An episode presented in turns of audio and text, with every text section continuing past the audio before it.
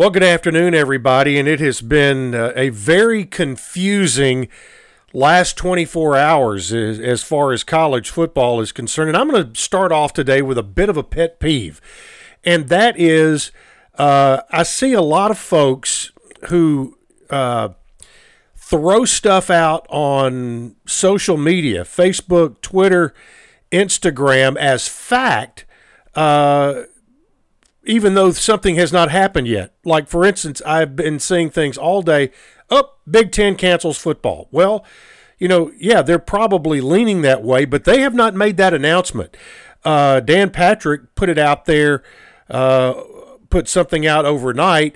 Well, people have taken that and using it as fact when in, in it, it is not yet fact. So it, it's kind of interesting the same people on social media who demand uh, who demand that the that that media members be accurate with what they report are very fast and loose with what they put on social media themselves. So there's my little pet peeve. Uh, wait till it becomes fact to uh, say it's a fact. So there you go. Here's a fact. Earlier today, Director of Athletics at Middle Tennessee, Chris Massaro, confirmed that the Blue Raiders uh, have scheduled five time national champion Army at West Point as the season opener, either September 4th or 5th, depending on television. And it'll be the first meeting between the two teams.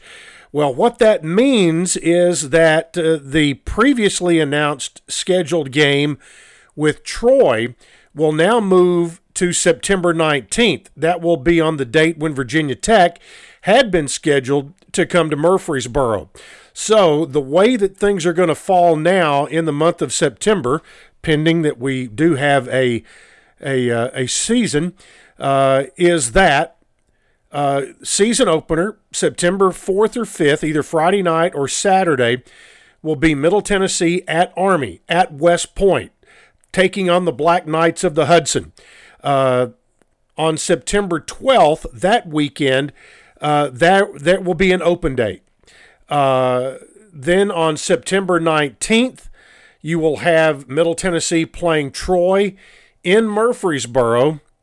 And uh, also news today on September 26th, uh, which was scheduled to be Middle Tennessee and Old Dominion. Well, Old Dominion announced today they are canceling fall sports. So uh, that is also a fact. That's not a rumor anymore. So, uh, so you could have two games in the month of September, but there's always a possibility that uh, the date on the 26th could be replaced with someone else. So, uh, uh, still a lot of moving parts. Uh, and and and uh, we're trying to deal in facts here and not rumor.